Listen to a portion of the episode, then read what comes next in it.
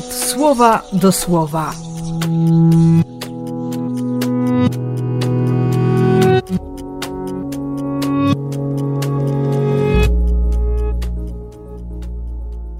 Dziewiąty maja, wtorek.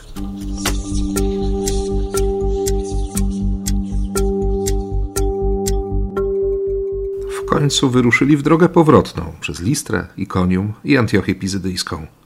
Wszędzie umacniali serca uczniów, zachęcali ich do ufnego trwania w Panu. Wyznaczyli zwierzchników, upewniając się wcześniej, iż są to ludzie, którzy mocno związali się z Jezusem. Paweł o mało co nie zginął. Po co wraca? Na pewno nie po to, żeby pokazać, że jest herosem wiary, że niepokonany i niezwyciężony. Wraca dlatego, żeby ci, którzy dopiero co uwierzyli, mieli bardzo konkretne w cudzysłowie wsparcie techniczne, żeby się nie załamali, żeby byli pewni, że można budować całe swoje życie na Chrystusie. I że Boży pokój, bo takie jest myślenie Jezusa też w dzisiejszej Ewangelii, nie polega na tym, że, że jest się człowiekiem sukcesu, że ma się powodzenie w życiu, że jest stabilizacja, nawet taka mała, ale jednak stabilizacja, że jestem pewien przyszłości. Jezus powie pod koniec 14 rozdziału Ewangelii Jana, że, że mówi to wszystko, aby, aby uczniowie mieli w sercach prawdziwy pokój. Że to jest inny rodzaj pokoju niż ten oferowany przez świat.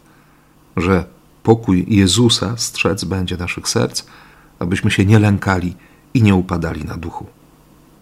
Ten pokój to, to doświadczenie żywej relacji z Bogiem.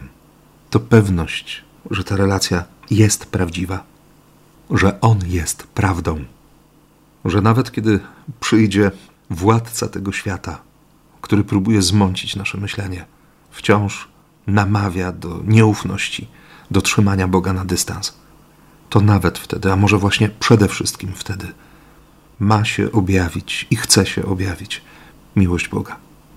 Tej pewności Ci życzę i błogosławię tym mocniej w imię Ojca i Syna i Ducha Świętego. Amen.